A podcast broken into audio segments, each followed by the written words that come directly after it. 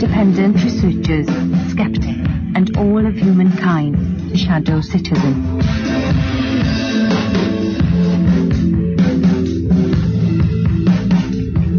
Shadow Citizen will explore the shadows of an alternate reality.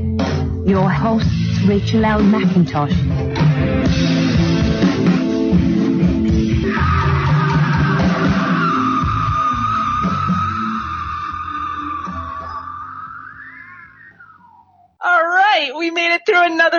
Everyone. I'm Rachel L. McIntosh. I'm your host of Shadow Citizen, and this week I'm going to be speaking with Rex Bradford. He's the senior archivist at the Mary Ferrell Foundation, and the reason why I wanted to talk with him is because he showed up in a film that I interviewed the director of recently on this show.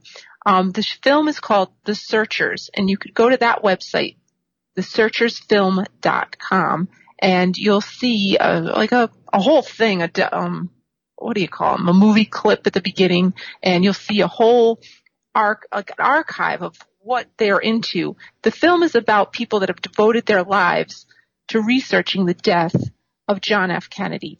And the guest tonight, Rex Bradford, he is, like I said, the senior archivist at the Mary Ferrell Foundation, which is devoted to preserving the legacy of JFK assassination documents. And Rex, are you online right now? I'm right here. Can you hear me? Hey, thanks for being with us, Rex. Sure. This is wonderful. No oh, problem. good. Happy to do it. Oh, good. And thank you so much for showing up the other night in Providence, Rhode Island at the screening of The Searchers. That was fantastic. For everybody out in the audience, we did a screening of the movie The Searchers and Rex showed up afterwards with the um, director of the film, Randy Benson, and they did a very small um, like a group discussion afterwards. And that's why I wanted to have him on to tell us why it's important the whole thing about the JFK documents being released and what this means to you as a senior archivist at the Mary Ferrell Foundation. On top of it, first off, we should probably tell people what the Mary Ferrell Foundation is. So go sure, ahead, tell sure, us. happy to. Um, so I'm actually the president of the foundation now. It's a very small nonprofit foundation, and uh, the main thing we do is run a website at www.maryferrell.org, F-E-R-R-E-L-L, and um, it's an information resource on the political assassinations of the 1960s, primarily, not only John Kennedy, but Robert Kennedy, Martin Luther King. And, um, excuse me, uh, the main claim to fame of the website is a large million and a half page searchable document archive of declassified documents uh, on these political murders. Um, but there's essays and audio and photos and all kinds of other materials as well. And that's been my main contribution to this giant citizen inquiry that's been proceeding for decades now. Well, first off, congratulations on your promotion to president. That's fantastic. That's great. Uh, now, um, I didn't realize. bottle washer, but go ahead. That's why they pay you the big bucks. Now, um, if I didn't realize there was a, a they were devoted to other political assassinations. Yes. I mean the John Wow. Kennedy assassination is the primary thing, but we actually also have online, for instance, all the investigative files into Robert Kennedy's murder, um, and a variety of other materials. There's even things on the Iran Contra investigations and Watergate. Uh, so it's a large historical re- uh, resource, but the primary focus is John Kennedy's assassination. Wow, this sounds like a really awesome primary source, like treasure trove of stuff. How many people do you deal with coming to the site looking So for information? It varies, but there's every day there's probably a couple thousand unique visitors that goes up and down seasonally. Um, but Wow. there's a devoted following. Um, we even have a membership program, but basically I was determined when we put this up that there wouldn't be sort of a pay for access. So every single page, every single resource on the foundation website is uh, available for free to anyone around the world to visit. And then there's memberships which have a, a few certain extra benefits as well. Hear that, Shadow Citizens? MaryFerrell.org. M-A-R-Y F-E-R-R-E-L-L dot org. That's where all these documents live and it's free. They want you to look at them. They want you to figure stuff out. Wow. Okay. We, so when did when did you get? conversation about the news of today, by the way, but we, we can. I know, off. I know, but I want to know. But, but I need to know how long have Sure. you personally been doing this? So um, I fell down the rabbit hole, as it were, in 1998. I'm kind of a latecomer, I suppose, compared to many people that I've met along the way. Um, I had never even seen the Oliver Stone movie when it came out in theaters, and just uh, what got me into it was I watched that movie on TV when it was out in '98, and it seemed kind of interesting. I was actually reading a computer programming book at the time while I watched the movie. That's my uh, profession. And but I got interested enough that next time I was in a Borders bookstore, I went and found a book on it, and then another, and sort of the rest is history for me. And what happened is at that time there were actually some pretty large-scale conferences going on in Dallas at the anniversary of the assassination, with several hundred people and speakers and everything. They, they still exist in a somewhat smaller form. Um, and so I went that year, and this was at a time in the late 1990s when the, the a huge amount of government documents were being declassified um, as a result of the so-called JFK Records Act. And everybody's passing around these paper copies of documents, oohing and ahhing over the amazing stuff that's in them. And it truly was, some of it was truly eye-popping, and we can get into some stories. And and I kept saying, "Have you guys never heard of the internet or scanners or anything?" And they apparently hadn't. Um, it's, a somewhat older crowd, partly, and so uh, basically, I became the self-appointed electronic archivist of the whole affair, and uh, started a, a website called History Matters, and got in a got to know a man, man named Jim Lesar, who runs the Assassination Ar- Archives and Research Center in D.C., where he had a lot of paper copies of records because of Freedom of Information Act requests. He, he's a lawyer. And Mhm. so I ended up taking a lot of his documents, and we made CD-ROMs at first, and then started putting them online, and uh, I kept barreling along doing it. And it's become Wow. a hobby that got really out of control. now, here's just one more personal question. Do you get paid for this? I do not. Wow. Um, uh, there was a time when we had a few of us building that website where we um, got a little bit of funding to, to do it, uh, but those days are long gone. It's back to being a hobby. right. Now, what drives you to keep doing this though? There's got to be something in your heart that's telling you, I've got to do this. If you keep doing it, what's going on with you? Yeah, I, I, I, like many people, got bitten really bad in the early days, and for me, the primary thing was not so much the the mystery, the who done it, but it became obvious when those documents came out that the government investigations were complete failures, and in many cases, um, you know, failed to go after the truth in outrageous ways.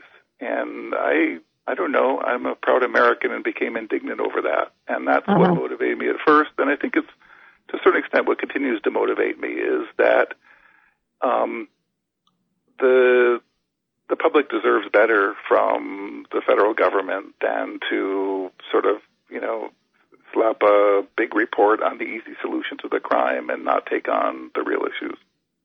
Hmm. Do you see, and I'm just going to say this, and I, I think I can guess your answer. Do you see what they did during the JFK assassination up until now, even maybe it's still going, I don't know. Have you seen this happen in other events here in America or elsewhere? Um, well, it, it sort of depends on what you mean. I mean, we we had in the '60s, of course, a whole series of assassinations, and in every single case, there it was they basically pinned on sort of a kind of half crazy, you know, lone person. In every single one of those cases, if you get into the details of them, that story starts to fall apart, and it makes you wonder what's going on and are they connected. Um, and then I think it's also true in general that you know we you can learn a lot by studying those investigative files about how a government works or doesn't work in crisis. I'm not one of the people that believes that everyone in the government was in on it or that sort of thing. And so the story of why the government failed to come to grips with with uh, the assassinations um, is you know an interesting story in of itself, and it's something that I think is a problem and does recur, where it's very hard for government agencies to avoid politics when they uh, look at things that serious.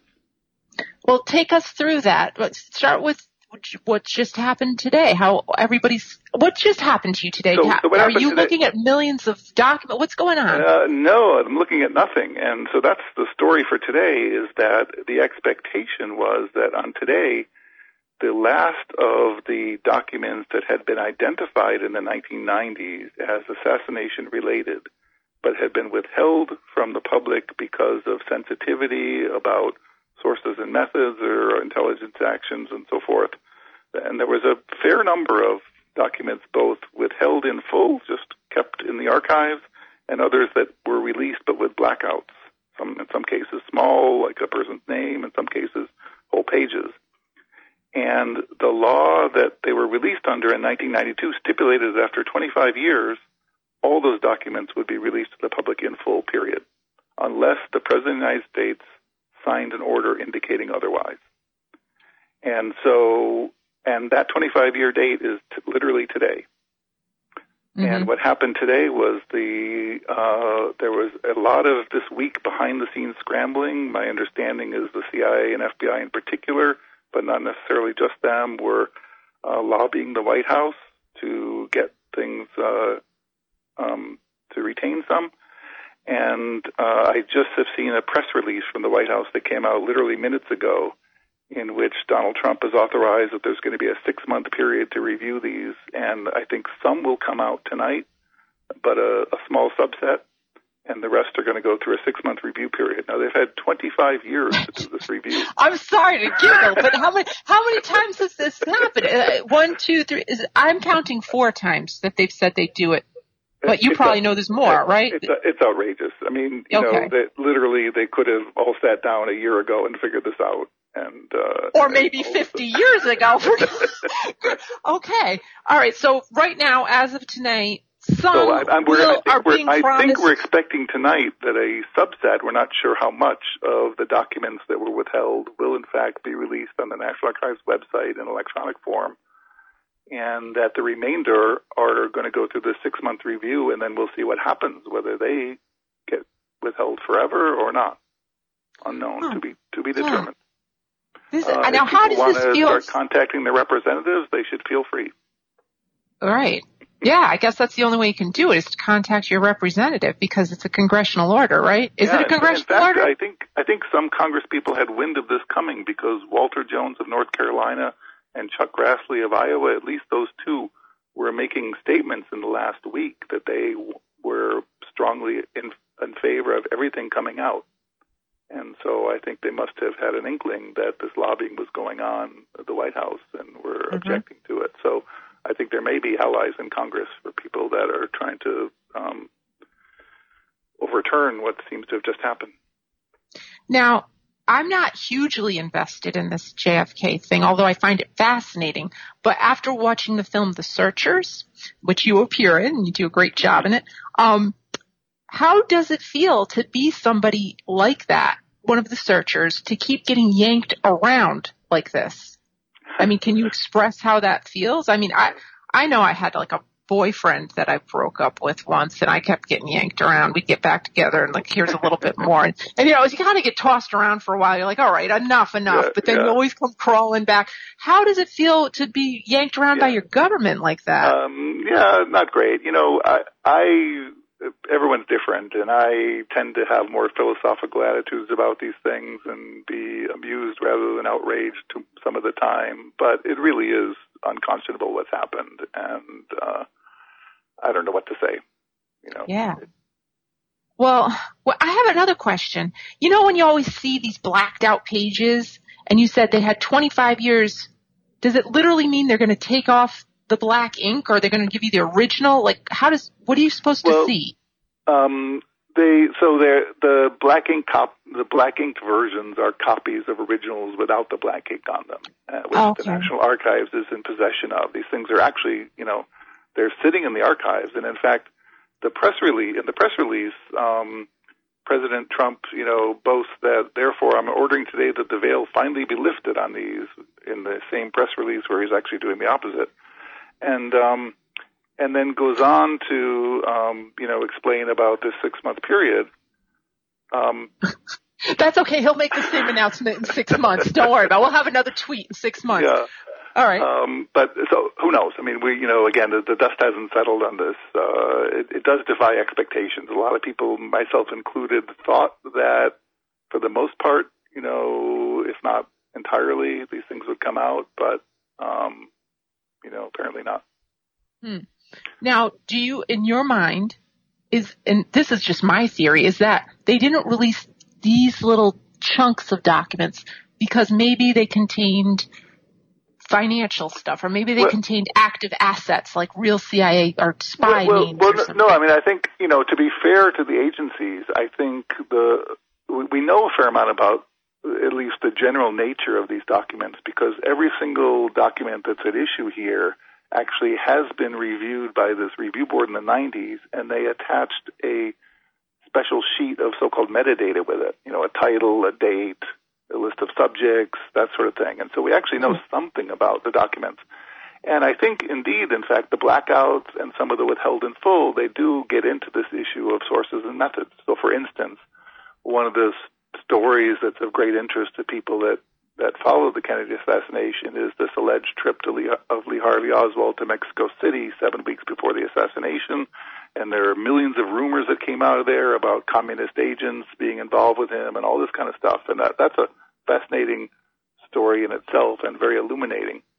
But the docu- there are more documents to come out on that story, and what they would do is reveal things like possibly even the names of double agents that the CIA had in the Cuban embassy. They would reveal um, collaboration between the CIA and the Mexican government to do surveillance, which they would regard as embarrassing to the Mexican government. Although the other night Stephen Colbert, you know, said embarrassing, you know, U.S. Mexico relations. I think that ship has sailed. um, but but well, but it is that sort of thing, and so it's not in some sense it's not surprising that the agencies you know are fighting this. It just it seems pretty last minute for one thing, and and most historians and other people that are you know are of the opinion that this is all fifty something years later, everyone is dead. You know, let's just do it. Yeah. Now, do you think the, you must have heard the reports about the Cuban embassy and some sort of yeah. sound weapon or something. Do you think that's connected to this? A or do you think weapon? That's... I'm not sure about about that. The, oh. the the story about the Cuban embassy. Well, there's many, but um, so do you want to get into one of these stories a little bit? Yeah, sure. Why not? We got all so, night. so, so um, according to the Warren Commission, Oswald took a trip to Mexico City seven weeks before the assassination, went to mm-hmm. Cuban and Soviet embassies to try to get a visa because he was going to, I don't know, go see Castro or defect again, go back to the Soviet Union. No one's quite sure. He was denied those visas and came home and shot the president. That was their story.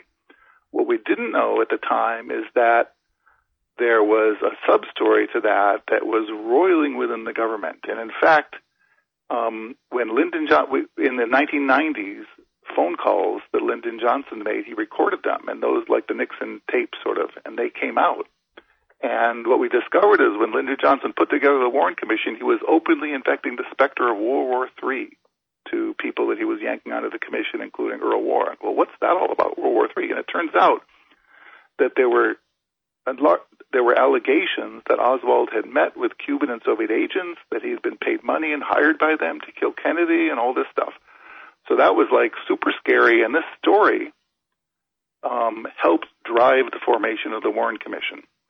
The funny part is that it seems like, and this is one of the greatest clues to the actual solution to the crime, is that that evidence was phonied up. There's a fair amount of evidence that there was an imposter doing this that Oswald, in fact, was probably there, but he was impersonated at the same time, particularly in telephone calls um, to a Soviet agent who was alleged to be an assassinations expert. And so it's a very tangled story, and this is one of the issues, is that it's been covered up, and some of these documents may shed additional light on it, although I doubt it will really clear the whole thing up. But if indeed um, there was someone down in Mexico City impersonating Oswald and doing it in a way to make it look like he's a hired assassin, then that's an amazing twist on this communist conspiracy angle and which you see popping up every time people get back into this subject. It's like, ooh, it looks like maybe Castro did it. And the mm-hmm. reality appears to be that that was phonied up. And so um, that in one sense, leads you to the kind of people who might have been able to pull off such a feat. Um, and it also is part, a real part of the story of why the government decided to just pin it on Oswald because the choice between for the Warren Commission was not Oswald the loner versus oh Oswald the uh, you know CIA assassin or Oswald the organized crime assassination. Their choice was it was Oswald the lone assassin or we're going to believe this stuff coming out of Mexico City and he's a hired communist killer and it's World War III. And wow. so my belief is that Earl Warren, in fact, conducted a cover up for the good of the country as he saw it. Oh my gosh. Okay, so we've got the Warren Commission, th- that report. That's the one, it's all based on, now you're saying this phonied up stuff, but that's all based on this well, well magic, they, the, Warren, the, the Warren Commission tread lightly. They didn't even hardly write anything about this episode. No, they were more um, based, as far as I can see, on this magic bullet bouncing around. Yeah, so yeah, the, the so-called single bullet theory. I mean, that of all the things that if somebody learns a bit about this case that will convince you that it couldn't have been Oswald alone, it's studying the issue of the so-called single bullet theory. And the, the short version of that is that the Zapruder film is kind of like a clock of the assassination. You can see people being wounded on it, you know, both Kennedy and Governor Connally, who was in the same motor car in the motorcade. And so it gives you kind of a clock. And so one of the issues is that Kennedy is clearly reacting to a bullet hit when mm-hmm. Connally is clearly not hit yet. And yet Con- Connally is then hit very shortly thereafter, too short to be fired by two different shots from the same gun. Right. And so what the Warren Commission came up with is their, as their solution to that, well, it had to be the same bullet and Connally had a delayed reaction. And the delayed reaction itself is kind of humorous because the bullet that hit Connally broke a rib and broke his wrist. And so uh, having a second long delayed reaction is actually kind of humorous. But um, apart from did that, it, did it hit its it, humorous bone? there you go. Uh, but, it's, but it's worse than that. And the bullet itself, even the the bullet that is alleged to have done this, was found on a stretcher in Parkland Hospital an hour after the men were delivered there. It wasn't like dug out of the limousine or somebody's body. It was oh, found on a stretcher sure. with apparently no blood or anything on it, and not damaged, even though it's allegedly said to have broken a wrist or whatever. I mean, if you turned it on its head, and the conspiracy people were saying this is what happened, the the rational people would say, "Oh, you're out of your mind. That's just impossible. The bullet couldn't do that, and the bullet was obviously planted because it was just found on a stretcher, and yada yada yada." Um, and so we don't. I don't want to get too deep into Dealey Plaza, whatever, because you know. No, uh, no, no. Go right ahead. if you must, you must. Go ahead. Go ahead. But say but whatever so, you want. But but so, but so so the the single bullet theory doesn't stand up, and the problem is the Warren Commission well knew, and it's clear to everyone who studies this case that if the if Kennedy and Connally were not hit by that same bullet, then there was more than two people shooting, or more right. than one person shooting. I'm sorry. Period. And so all of a sudden, the whole notion of this guy who didn't know anybody and nobody knew him up in the window, whatever, it falls apart. And then where are you? Mm-hmm. Mm-hmm. Yeah, where are we? Because this was one of the questions I asked. How many agencies? Because you always, it almost gives you the vibe that the CIA and the FBI were both, and the Secret Service were they all ha- seem to have some sort of angle on this. Yeah, you know where you have to be careful, I think, is that when people start studying this, they start saying, oh, geez, look at J. Edgar Hoover is covering up the crime, and they find out Lyndon Johnson, you know, was being investigated right before the assassination, and organized crime, you know, Robert Kennedy was going after them. And so one of the problems is, like, if you, if, if there's like a normal murder in your town, what do the cops do for the first thing? Well, if they don't have like clear evidence, they say, okay, who had a motive here? You know, is it the husband? Is it whatever? And that's quite reasonable.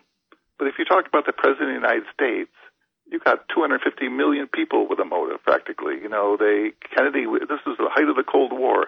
He was the the military was at odds with him uh, in in many ways. Uh, he and the CIA were having problems. His brother was investigating organized crime. Lyndon Johnson was about to be thrown off the ticket during the next election. J. Edgar Hoover uh, was, you know, Kennedy was trying to retire him out. And you just go, and Cuban exiles were mad at him for not, you know, overthrowing Castro. And you go just down the list, and it's just ridiculous. So if you start with motive, you get nowhere. Right. So I just don't well, it looks it's like they tried to get rid of the whole Kennedy clan there. I mean, even his kid, Yeah, even you know, John Jr. He Yep. died. Yep. I, I, you know, it. I think you know it's many years ago now, but it's a poignant period in history because I think what happened is during the 1960s, which is a pretty turbulent time for people that are old enough to remember it, or even to have lived in the aftermath. And this was a time when the best and brightest political leaders of that generation were gunned down one after another, and I think it had a profound effect on the direction of the country. Mm-hmm. I'll give you Mhm. one I- example of that, um, too. The Vietnam War. There's this Ken Burns documentary that, you know, is on PBS these days. And, um, I think in general it's quite well done. He has, you know, people from the Vietnamese side on it. It's pretty balanced and has a lot of good information in it. But one thing caught my eye. And that's that there's an hour and a half segment on President Kennedy. And on one hand, it's fairly balanced. He does bring up that in November of 1961, the military was advising a much increased presence, combat troops in Vietnam, and Kennedy resisted that and instead sort of started beefing up the so-called advisors. And it goes through a bunch of stuff like that. Here's what we know now. Because of these documents, in fact, because the documents that got released under the JFK Records Act were not only assassination related, but they cast a wider net and included a lot of Kennedy foreign policy documents because of the idea that a lot of people believed that Vietnam and or Cuba and or the Cold War had something to do with his murder.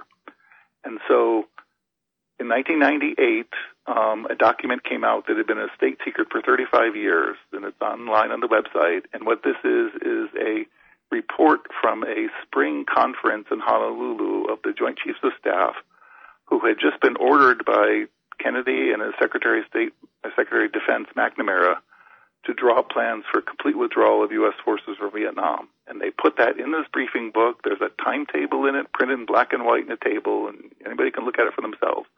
And in October of 1963, the, there was an order initiated on paper, uh, NSAM 263 for people that have heard of it, um, to begin a thousand person pullout. And Wow. then another document that was secret for a long time, even longer than the first one, was on November 20th. There was yet another Secretary of Defense conference. This is two days before Kennedy's murder, in which the timetable was reaffirmed, and in fact, it was sped up slightly um, because in the first document, Kennedy and McNamara had ordered that the timetable wasn't sufficient and it should be sped up. And so it's you. People can argue till they're blue in the face about what Kennedy might have done if he'd lived, but it's simply a fact that on the day he was killed, a Vietnam withdrawal plan was on the books and uh, government policy. Oh my God, that literally And- just made me want to cry because I didn't know and, that. And so then put this in your pipe and smoke it. Ken Burns is Okay, a smart guy okay. and pretty even-handed. I like his stuff. In an hour and a half about Kennedy Vietnam, not one word of what I just said appears in that documentary. And it's Oh. just a fact. You Well- can look, histor- histor- regular historians all know this. This is not a conspiracy thing. You can see it for yourself. The documents have all been public. So why do you think he left that out? I don't know.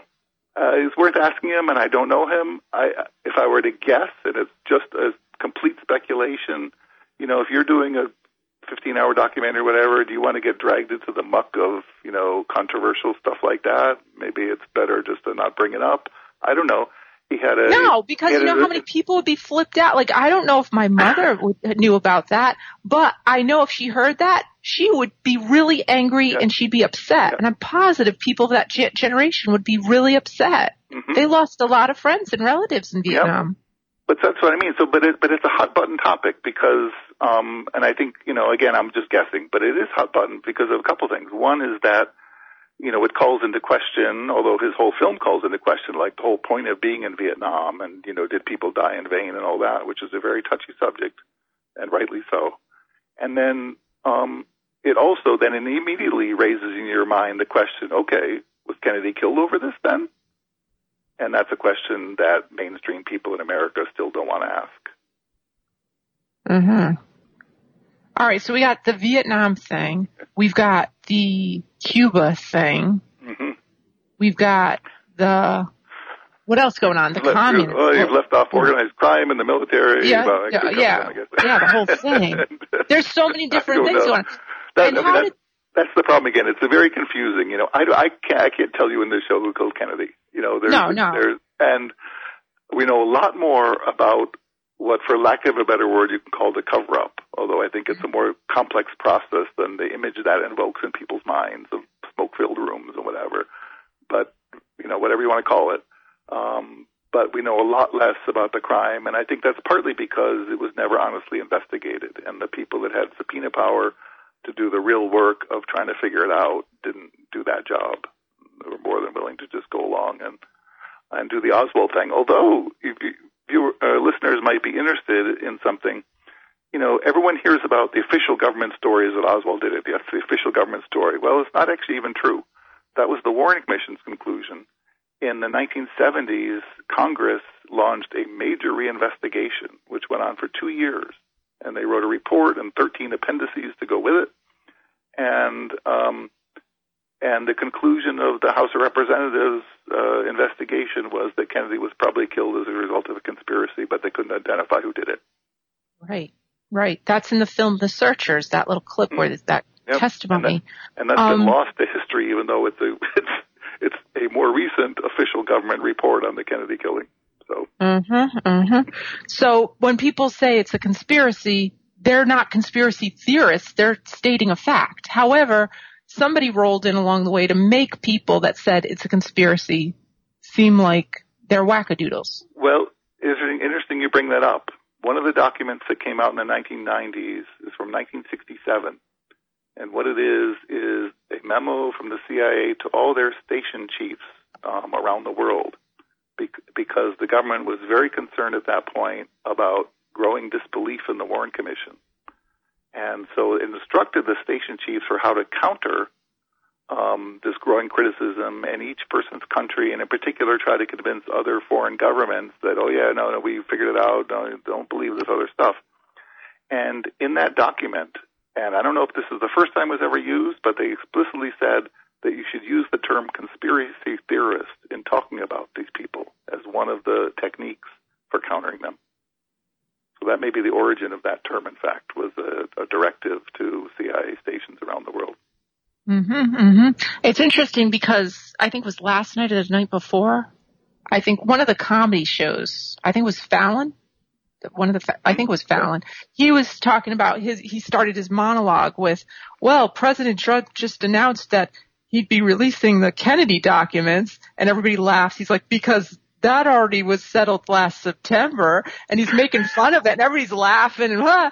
and I'm like, you know what? This is kind of strange because either they don't know there's at least 17 intelligence agencies that are petitioning Trump to not release yeah, those documents or they're part of the scheme to make people feel like that it's uh, they're they're making fun of the cons- quote unquote Yeah, conspiracy yeah. theorists.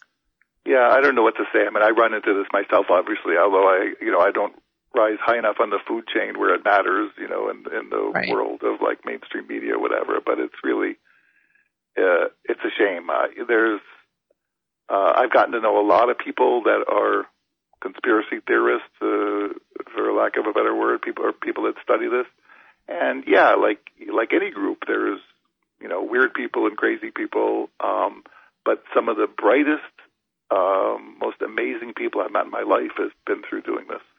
hmm Uh, I would I've imagine. a lot of the authors and people that have done research for a long time, guys like Peter Dale Scott or John Newman, who have written amazing books, um, or some just hard-nosed, smart people, Larry Hancock, Jeff Morley, some of these other guys that are more current uh, writing, and um, some of them is an amazing cast of uh, characters. I know a guy named Jim Lesar, who has, you know, I've been doing this since 1998. He literally has devoted his life to suing the government to get documents released. He was instrumental in um, early versions of getting the Freedom of Information Act passed. He was uh, an advisor in getting the writing of the JFK Records Act down right, and he's filed FOIA lawsuit, Freedom of Information Act FOIA, FOIA lawsuit after FOIA lawsuit uh, over the years, and it's just an amazingly dogged person. and he's got a twinkle in his eyes like Santa Claus at the same time. now he's still alive. He's still he alive, right? He's in D.C. and he's still doing it. God bless him. Good. I don't have a thing or two to say about this latest thing today. Um, yeah. I believe Oliver Stone may make a statement about this, by the way. Um, really? Yeah. Have you ever met Oliver Stone? I've not actually. No, I, don't, I don't know everybody. What What did you think of his film JFK? I I liked it. I you know it's it's not a documentary per se. He take you know he, he sort of starts with the Garrison investigation, this 1960s investigation by a New Orleans district attorney, which itself is another one of these sort of you know very controversial black holes. Um, mm-hmm. And uh, you know, and and so, but he you know he mixes characters together and he's making a movie, and it's not strictly speaking a documentary, and he got hammered for that.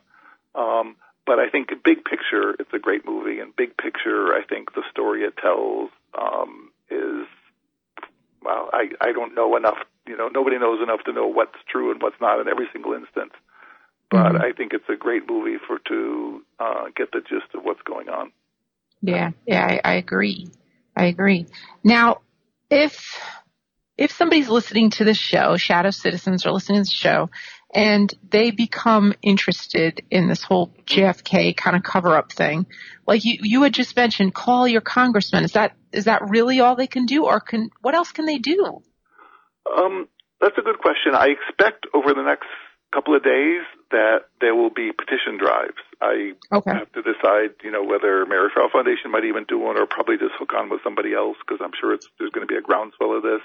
Maybe even, you know, at Change.org, there's places where petitions get done that people can sign en masse. I mean, it's a it's a small thing in one sense, but you know, if those things get a lot of people's names on them, you know, it can make a difference. So I would certainly encourage people to monitor, you know, uh, whatever they can. Um, JFKFacts.org is a great blog run by a friend of mine that tries to keep current and sort of the news of what's going on.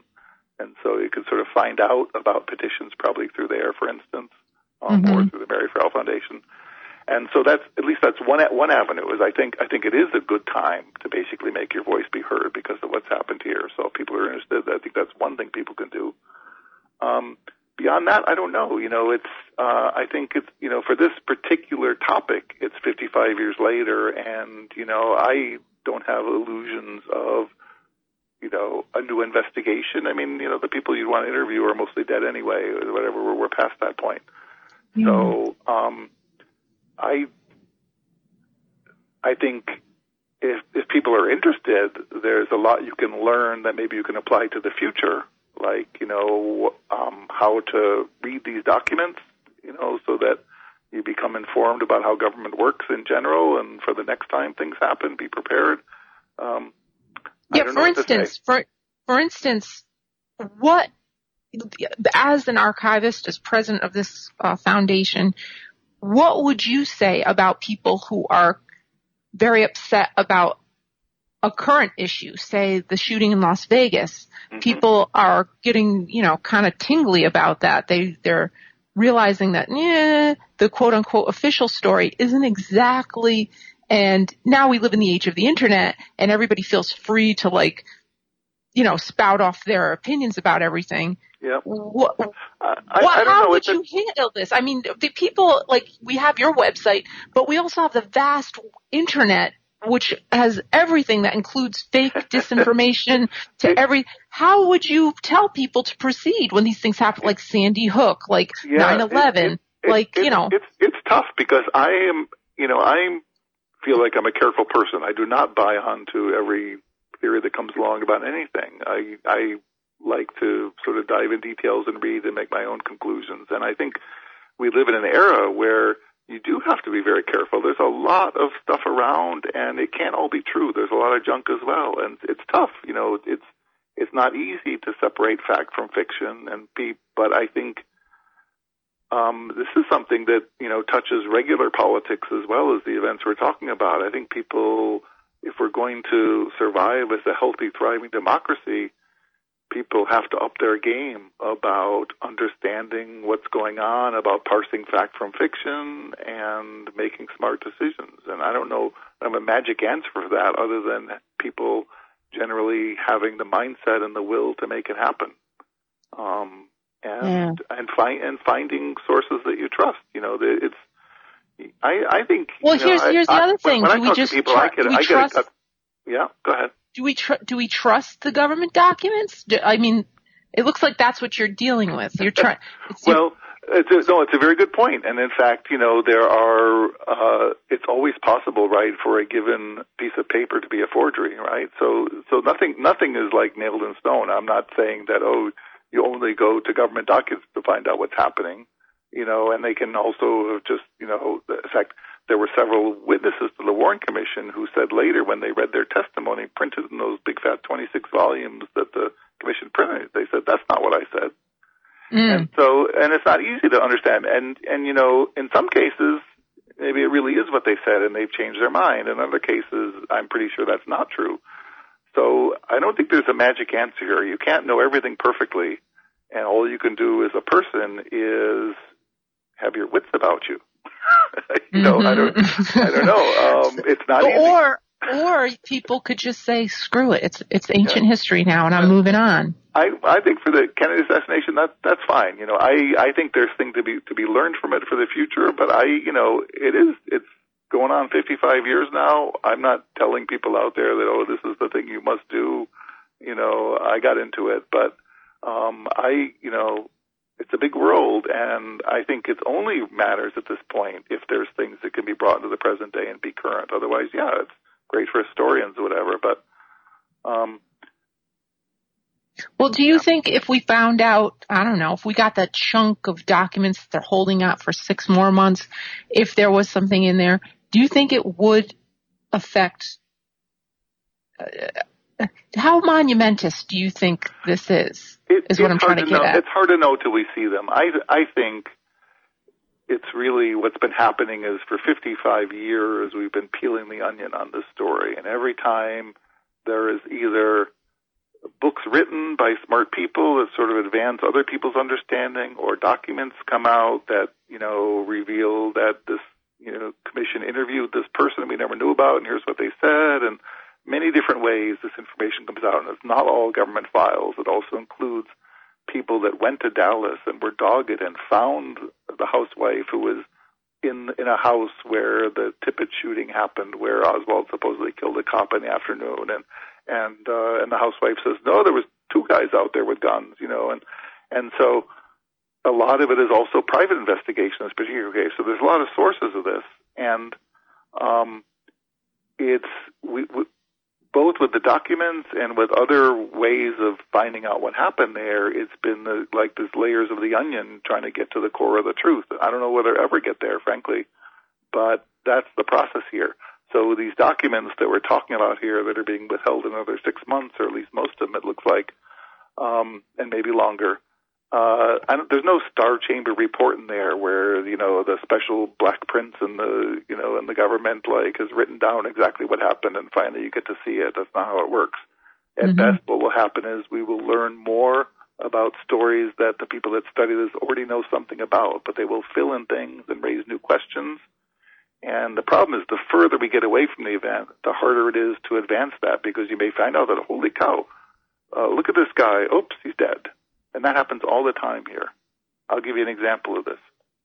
Um, there's a guy named George Burkley. He's now dead. He was Admiral George Burkley. He was the JFK's personal physician.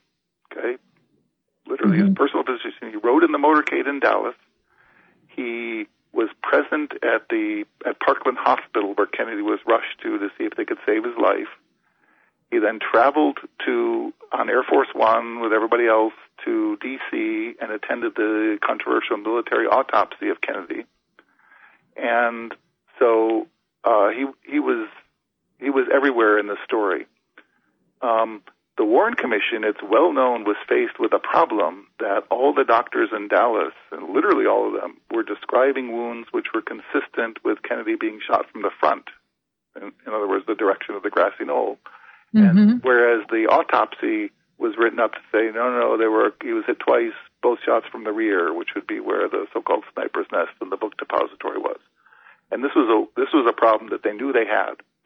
The only person who was medically trained person who was at both places and could help unravel that mystery that they were faced with was Admiral George Burkley, the president's personal physician, and the Warren Commission never interviewed him. What the? Okay.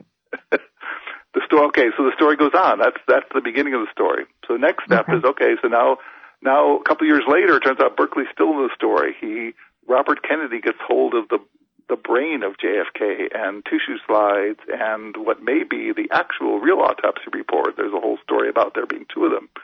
And hands them over to George Burkley. George Burkley goes and fetches them for him, and he, so he he stays in the story for years. Fast forward to 1975 or six, when the congressional investigation is starting up now. And Burkley's a private citizen; he's retired. Um, and the initial investigators hired to run the House investigation were a couple of guys, um, Richard Sprague and Bob Tanenbaum, who had been famous prosecutors in New York, prosecuting mob, you know, big mobster figures, whatever. And they were they were gung ho people, and they ruffled a lot of feathers in Washington. They were they were telling the CIA they were going to put lie detector tests on people and stuff like this, and they were people were unhappy with them. At the same time, George Burkley had his lawyer call up the head of the, the new investigation, and there's a memo in the. The reason we know about this is one of the released documents is a memo in the file where the investigator, the lead investigator who took the call, wrote a memo to himself about the call he got from Burkley's lawyer. And in the call, Burkley's lawyer said, "My client, George Burkley, is an unassuming person, but he would like to talk to you because he has evidence that others besides Oswald must have participated." Mm-hmm. This is the president's personal physician in the motorcade, whatever.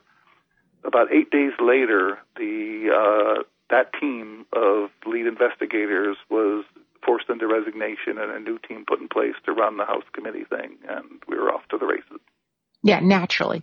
Okay. Wow. So th- there are a lot of stories like that, and this, this this is these are the stories of what you might call cover up. This is what happened uh, in those investigations. Um, Yeah, this is this is like X Files stuff. This is wow. This is tense. Yeah, but but, that, but that's what I mean. This kind of stuff. So you know, you can get into the whodunit and say, oh, the CIA killed him or the military killed him, whatever, and you know, you don't have any proof, and it's all crazy talk. The things I'm relaying here are just simple fact. You anyone can look them up. Right. So the just the fact that we've got all these cover-ups going on, it looks like, and I think you mentioned this the other night. It's not from the top down. You imagine it, not a top-down type of situation, but kind of horizontal through an agency or maybe more than one agency. Or maybe I- there's I- a different organization that links the people within the different, um, you know, I don't know. Yeah, no, it's a good question. I mean, I think on on the level of the cover up, it's you know there there are people, there are FBI agents that are just doing their job and they're doing fine, you know, and there's it's it's a whole you know there's a lot of people involved in those kind of investigations, but I uh, it seems like they were subverted at key points along the way. That there are people Mhm. placed that knew like the right answer, and in some cases.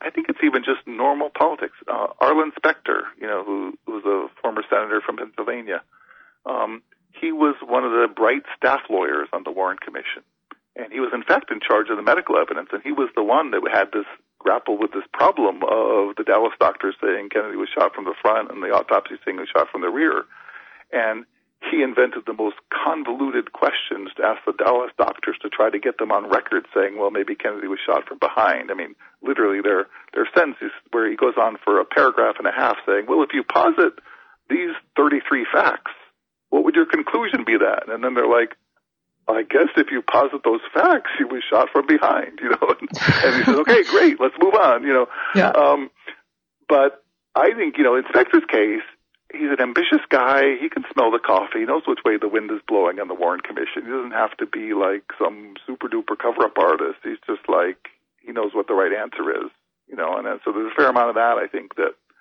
happened in these cases as well. hmm You know, when you get to people like Earl Warren and whatever, that's you know that was a masterstroke in Johnson's part. Earl Warren was revered by liberals in the country at the time. You know, he was um, involved. This had to do with you know fights about desegregation and all kinds of things, and he was like the liberal lion. And if it had been the Allen Dulles Commission, you know, half the country and all the world wouldn't have believed the answer. But having Earl Warren on there was like the stamp of like, and so and so I think a reasonable question has always been why would Earl Warren lie? And that's why the story I alluded to earlier about the Mexico City stuff and this these allegations roiling in the government of communist conspiracy that needed to be tamped down is basically where that answer lies. Um, mm-hmm. That World War III was not crazy. I mean, the the country just a year earlier had the Cuban Missile Crisis, where it really was, you know, on the verge of World War III, and so it was not an abstract thing at the time. No. Now, here's my personal question: How involved was Allen Dulles at this time?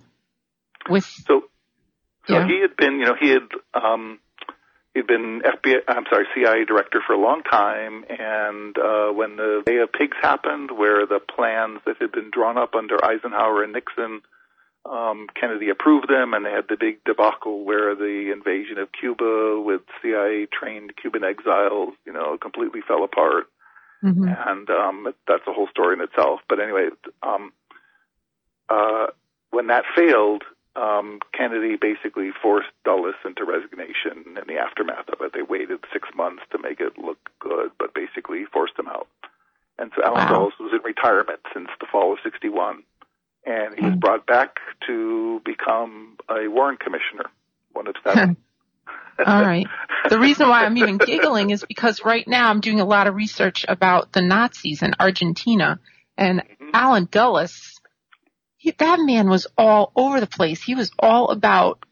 I'm not even going to get into him. That's a whole other ball of wax. No, no. There, there's but, things. I mean, the Operation Paperclip was a thing to bring Nazi scientists in to work in American industries because they were doing great rocket work and whatever. And mm-hmm. you know, there were a lot of people in high levels in America that said, "Let's use them. Let's not let's not just let them linger or let the Soviets get them, or whatever." So there was that. Mm-hmm. Um, yeah, Dulles was um, involved in some of that. Another guy that was also um, did a little bit of Nazi protection was James Angleton, who was the chief of counterintelligence in the CIA, the people that the, the job of trying to protect the CIA from infiltration by double agents and that sort of thing.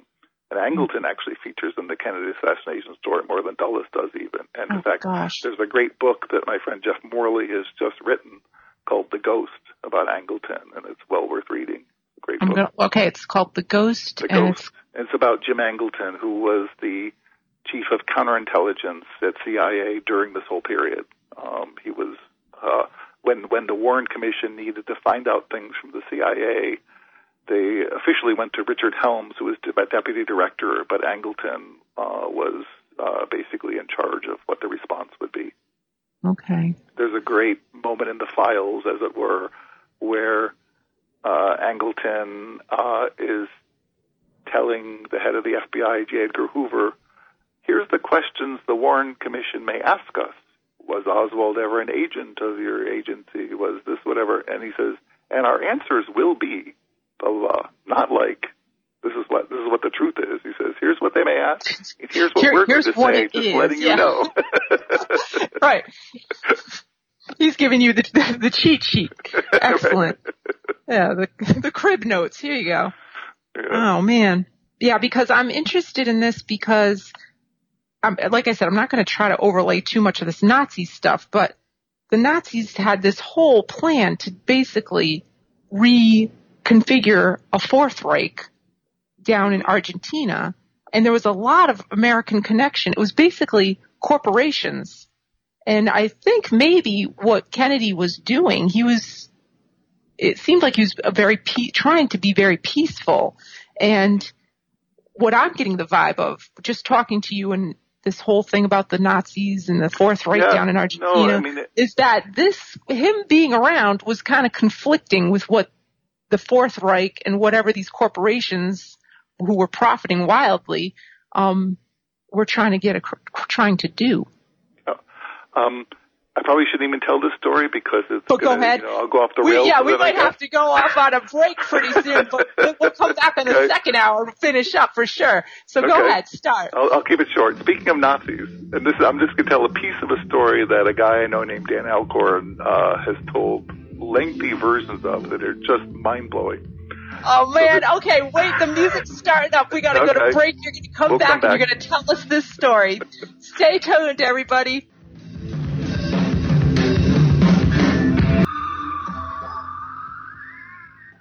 Okay, this is the second of Shadow Citizen. I'm your host, Rachel L. McIntosh.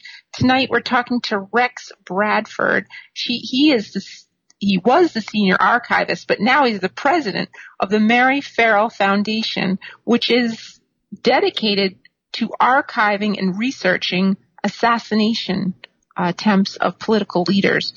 Um, and Rex, are you back on the phone with me? I'm, I'm on the phone. Okay, great. Now you were going to tell us a really exciting story before the break. Uh, I'm, so I'm going to. Go, First, first, actually, your, your the audio during the break reminded me of a George Carlin joke.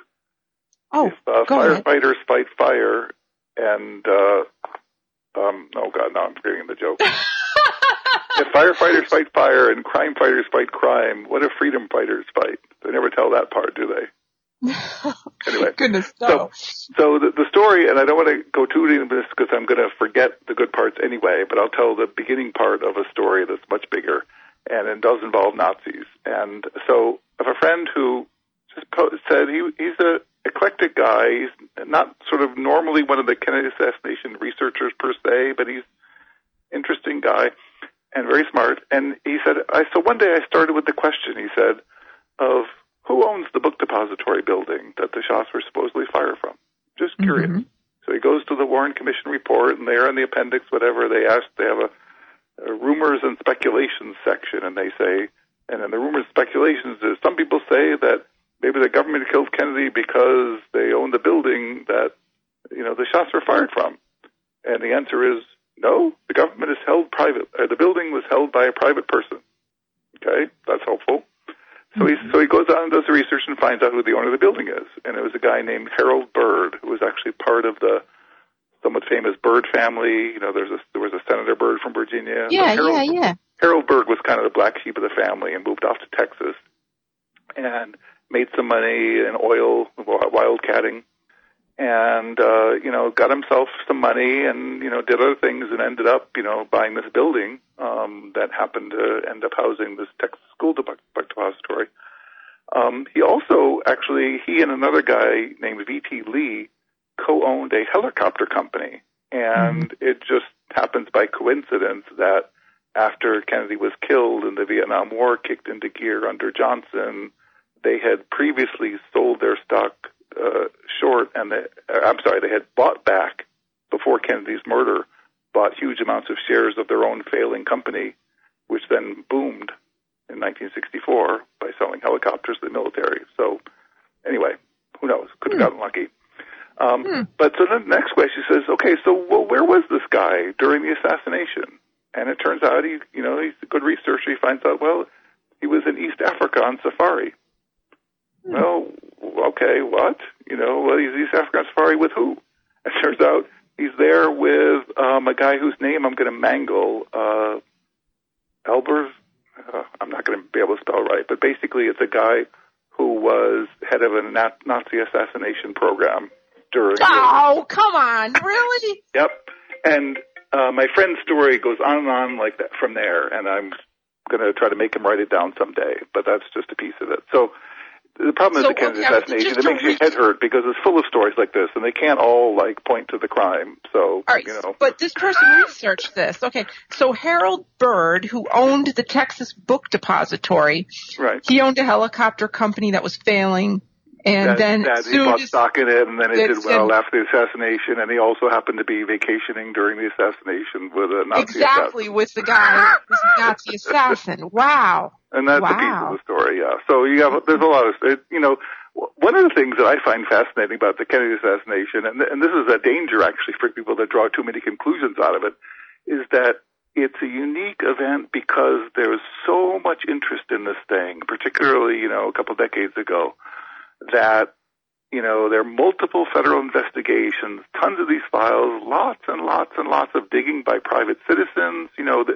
a lot of the books that are, quote, Kennedy assassination books are really about people that just found out about the whole underworld of organized crime and their connection to democratic politics or, you know, a number of different things. And so it, the, Kennedy's murder in some strange way opened up a window into the part of America that most people didn't know existed at the time. And, you know, we live in the aftermath of that.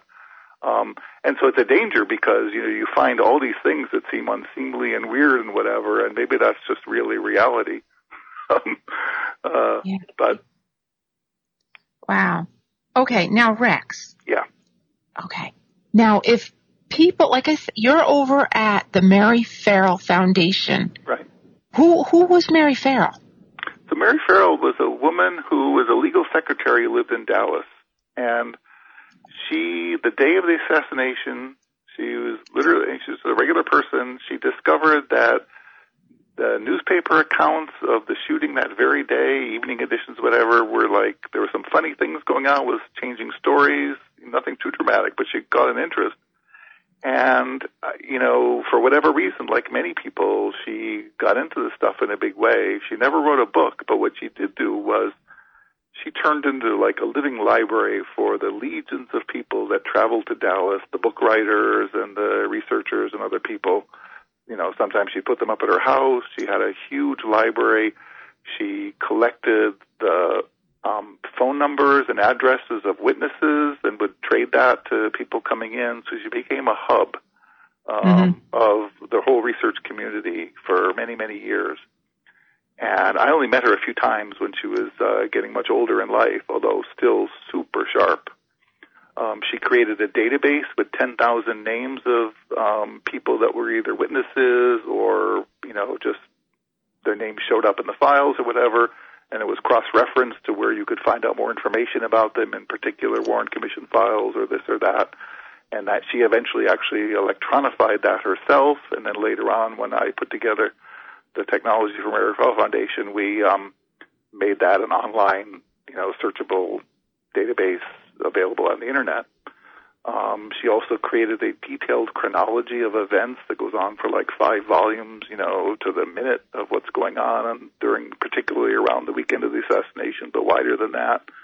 Um, so, uh, so when, uh, when some of us got together to put together a foundation initially back in the early 2000s with a little bit of financial backing, um, you know, she was a natural to go to to, and in fact, what happened is really is I went to a um, a special sort of private uh, conference, I guess, of people that were into this stuff that were giving talks, you know, and so forth. Mm-hmm. And there was discussion basically of, you know, what do we do, particularly with Mary's legacy. She had these materials she put together, and she was looking to, you know, help in her in her in her old age to see what could be done to further the cause. And uh, I was sort of in the right place at the right time. I made a pitch that, you know, instead of doing more investigation and more of this and more of that, really there's so much known already. What really needs to happen is to use the internet to publicize what's already known, to put the documents online, to put people's essays online, to have a clearinghouse for this kind of stuff, and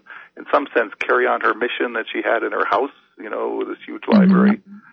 And uh, and so that's what we ended up doing is is building the website. Okay.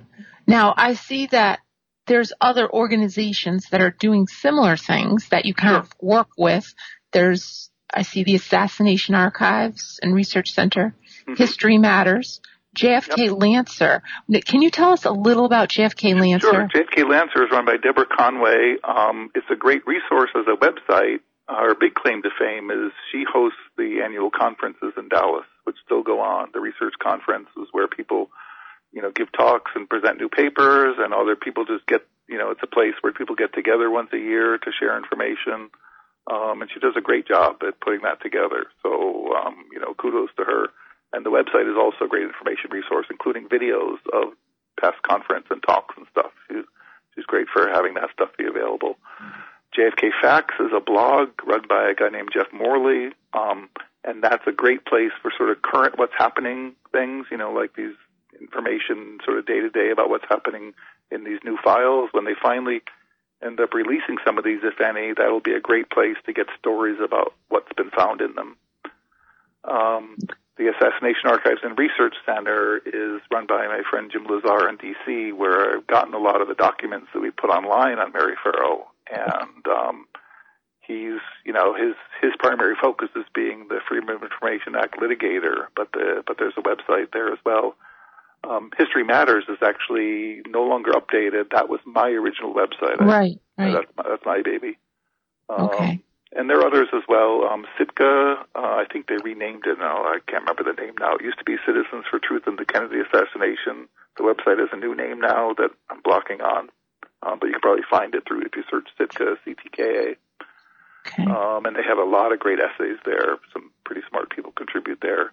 Um, another place, uh, particularly for more current news, there's a, actually a great information resource, much more general, not devoted to the Kennedy assassination per se, but they do have occasional articles about it called whowhatwhy.org, run by again. Say that again, uh, slow again. who who what why dot org run by Russ Okay. Baker, and it's basically investigative journalism journalism for the modern age. But there are no sacred cows, and also they are interested in this new wave of declassified records that should be happening and writing stories about it. So it's a place to go for that as well as just you know things about current events. Um, so I recommend that as well. Excellent. So it's a big internet out there. I, you know, It sure is. Coming coming back to the thing you raised about what should people believe, I you know, I think it's helpful to be discerning and to latch on to people that you trust. You know that either if you know, in real life you meet people. I I put a lot of faith in gut feelings. You meet somebody and they just seem like they're on the level, and it's important to listen to that gut. And I think you can do the same sort of thing online too. Like look at take the demeanor of people and how they how they write about things. hmm There's, there's too Mhm. much too much arguing and junk out there. I, it bothers me. Um, I Yeah, I, I get the vibe. compassionate. My personal vibe when you say the gut thing is that if people are into yelling at you, it's probably not good for you. Yeah, absolutely. If somebody wants to have a conversation with you and respects and waits to hear your answer about things, that's probably a good good sign. That that's a good guide for it. Yeah. That's that's my personal thing. I don't like when people come blasting.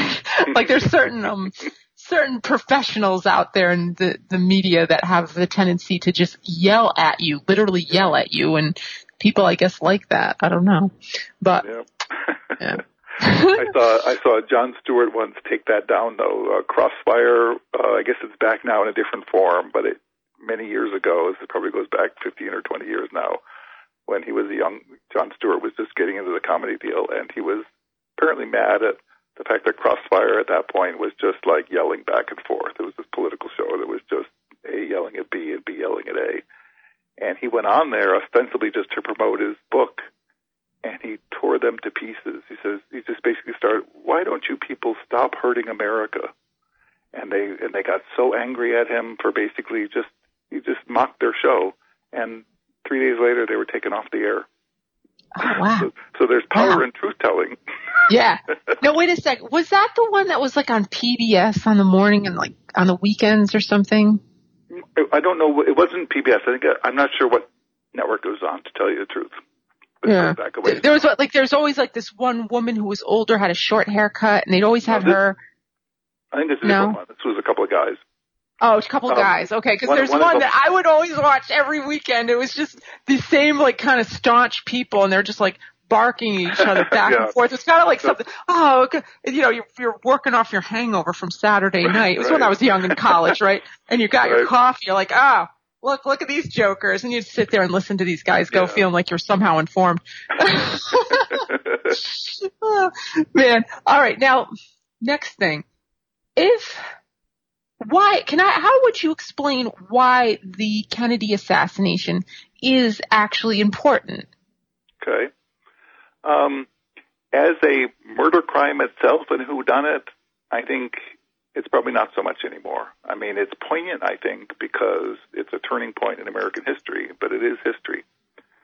Um, what keeps me going at all, and you know, it's uh, it's a hobby at this point. You know, I have a regular job and everything. Um, but what keeps me interested is that I think it's um, the the failure of our society to come to grips with it is the real story, and that's something that I think does endure um, because there's always crises in our country. Um, you know, if I, without stepping on toes, if I may be a little political in the current moment, you know, we have a president that many people in his own party are upset at, but won't go public with it. Right? There's this whole funny dynamic happening in American politics where uh, people are afraid to tell the truth, and uh, there are people that, that um, are in favor of him, and people in Congress in favor of him. More power to them. Like that's the way the system works. But what I find weird is, you know, it takes like Bob Corker and um, uh, Jeff Flake, you know, resign from Congress and then denounce Trump, and it's like, okay, that's kind of weird. You know, if, you're going to denounce him, why don't you stay in Congress? You know, do something. So the the process, I guess, I feel like is messed up there. And maybe that's not quite an analogy, you know, but uh, there's not enough just sort of stand people standing their ground and telling the truth, as a you know, and uh, in the area of the Kennedy assassination and historical topics like that, it's um, you can learn a lot by how uh, how the truth failed to come out, basically. And I think you know it, it's until the story can't be talked about honestly in this country. And I mentioned things like the Ken Burns documentary, for instance, where it, it seems to be too controversial to sort of bring up facts about Kennedy's presidency, even. And that you see mm-hmm. that in other places as well. And so, do you think that's self? If we're willing, if we're willing to talk about things openly, then maybe we'd be done. But it yeah, still you, seems like it's a, it's controversial and, and too tough, too tough in some ways. Right. Do you think that was self censorship, or do you think somebody imposed that on him? I have no idea. I mean, yeah, it, that's it, hard it, saying. You know, I, and I don't want to read too much into that. You know, when you're making, you know, people make editorial choices all the time, and there's a lot to pack into those documents. Yeah, but that was a big one. This. That was a big one. Pretty, so it's a pretty big one. I think it's a pretty big one. Um, so yeah, so I can't explain that. I don't. I don't know what his, you know, why he did it. I'm sure he's aware of it. He's a smart guy, and so what the decision making was, I have no idea but I mm-hmm. found it mm-hmm. interesting. Mm-hmm. mm-hmm. Yeah. Now, looking at where we are now with President Trump, and like you said, people and his whole cabinet, how many people have been res- fired? I think he said you're fired at least 13 times there's, now. There's so, been a lot. I mean, it's, you know, it's pretty chaotic. And I know for some people it's like, well, you know, he's up against people that don't like him and it's problematic. And I think some of that is in fact true but it's also just a lot of chaos too. And um, you know, more than just Trump per se, what I feel is bad in this country is this political polarization where everybody's yes. got their tribe, and that's the real problem. Yeah. And the fact that people don't talk to each other as much, and we have like the you know the conservatives and liberals are like drifting further and further apart, and that's really the most dangerous. Well, we've got families that don't even talk to each other right now. Yeah. I know several families. The kids don't talk to the parents, and I mean it's a nightmare.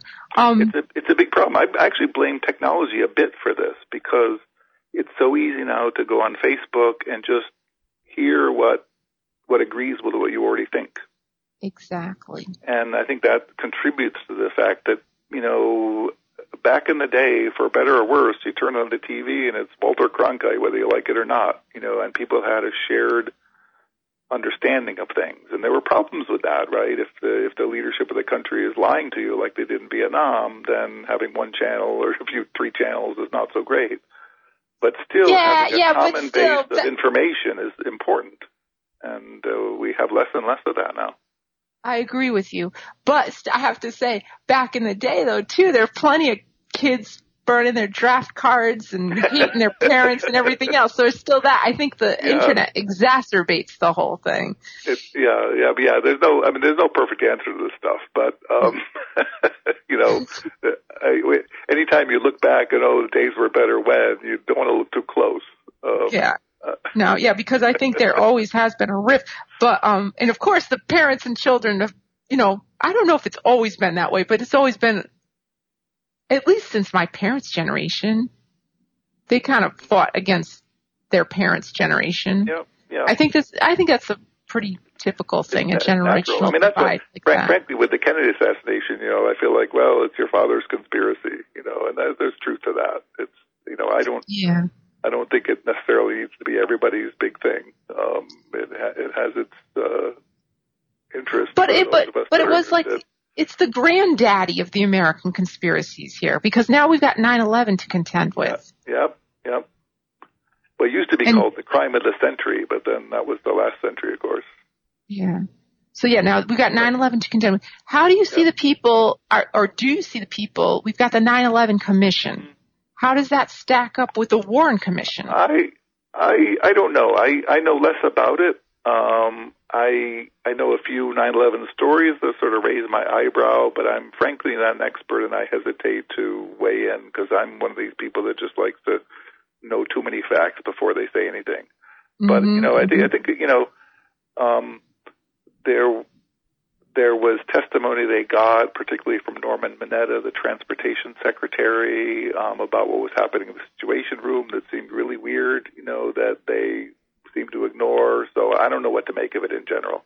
Um, Mhm. But but you know, it, it it is an issue that I think anytime there's these presidential commissions, you know, people need to have their wits about them because they they often do very good work and they often have blind spots and it's a big mixed bag and you know um i don't know it is what it is.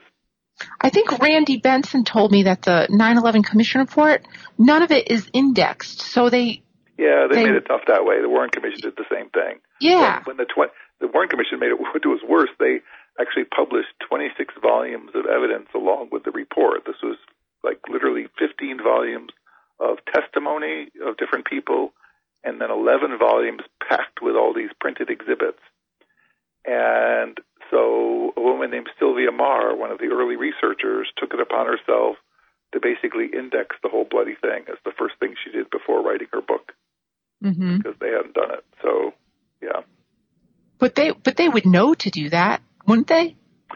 Did Uh, they just kind of just yeah, I forget I to do it it, or did they say on purpose they're not going to do it? I I'm I'm surprised they published the damn thing at all. Um, I, I think that the expectation was that it would look impressive and no one would read it. And if that was the impression, it was a fatal mistake because what happened to kick off this whole thing was that um, people like Sylvia Meagher and Harold Weisberg and others read all 26 volumes, you know, 20,000 pages of stuff, whatever. And what they found was all kinds of stories and contradictions that didn't match the report itself.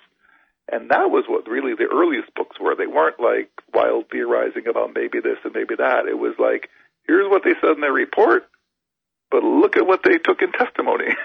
and it Mhm. doesn't add up, you know, and, and that's really what got the whole thing rolling. And uh, so maybe the war, maybe the 9/11 Commission was smarter and didn't publish 26 volumes of exhibits. I don't know. Yeah.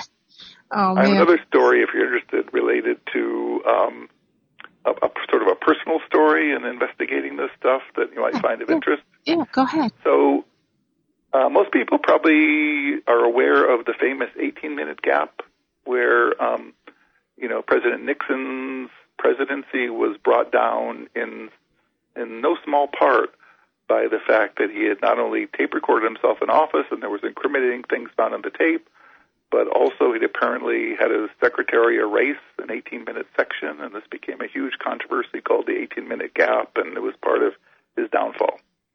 So uh, that's just the backdrop for my story, where I became interested in this Oswald in Mexico story that we've touched upon, and I went to a Oh, good. I'm glad you're coming back to that. I want to talk about that too. Go, keep going. Yeah. So I went to one of these conferences in 1999 in Dallas that Debra Conway ran, and John Newman, who's an amazing character, he's he was in military intelligence actually for a couple decades. He's written um, an amazing book about Kennedy and Vietnam, and another one about Oswald uh, and the CIA, and he's got a couple of books more recently. But anyway, amazing guy. He was an advisor to Oliver Stone in the movie. So he gave a electrifying talk when the a lot of the documents about this whole Mexico City adventure came to light in the 19, mid 1990s, and I saw that talk in 1999, I think. And part of the talk was he showed a transcript of a Lyndon Johnson phone call with FBI Director Hoover the morning after the assassinations. This is 10 a.m. the next day, and Hoover is informing Johnson in this transcript that well, we have up here the photograph and the tape of the man who was down there in Mexico City using Oswald's name. But the problem is neither the photograph nor the tape match his voice. Because they got FBI agents in Dallas, right, who are sitting with Oswald, and they've done a voice comparison with this guy calling himself Oswald in Mexico, meeting with Cubans and Soviets, and they've determined it's not his voice on the tape. Mm-hmm, and so mm-hmm. I'm like, oh my God, what a bombshell this is. And the whole talk had much more about this whole story about, you know, new, new information about this Mexico City trip, which we could get into. It's a black hole though.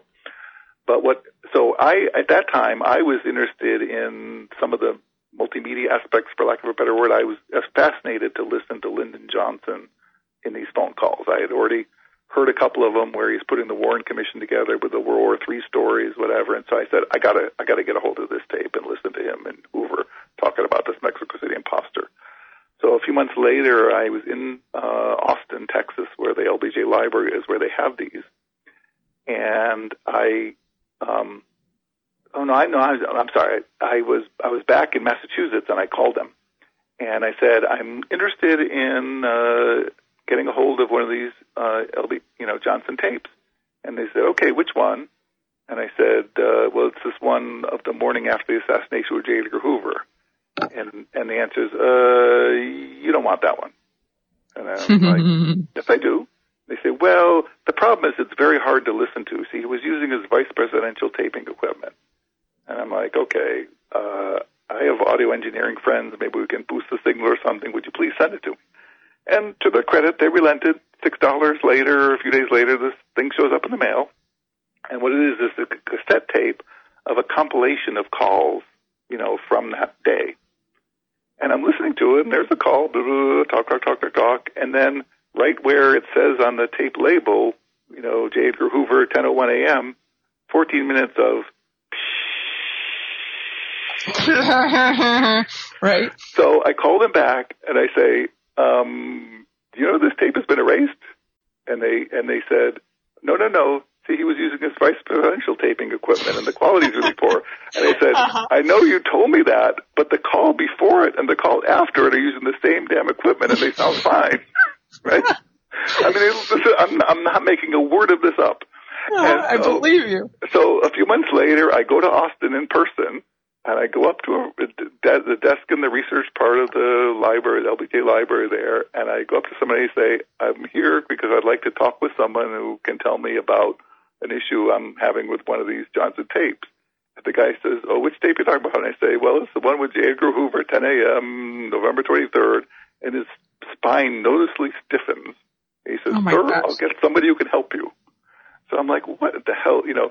So so then the senior archivist comes down and brings me off to a private room and sat down on the couch and to my face, 18 inches away, gives me this nonsense about the vice presidential tape equipment. And I'm like, okay, whatever.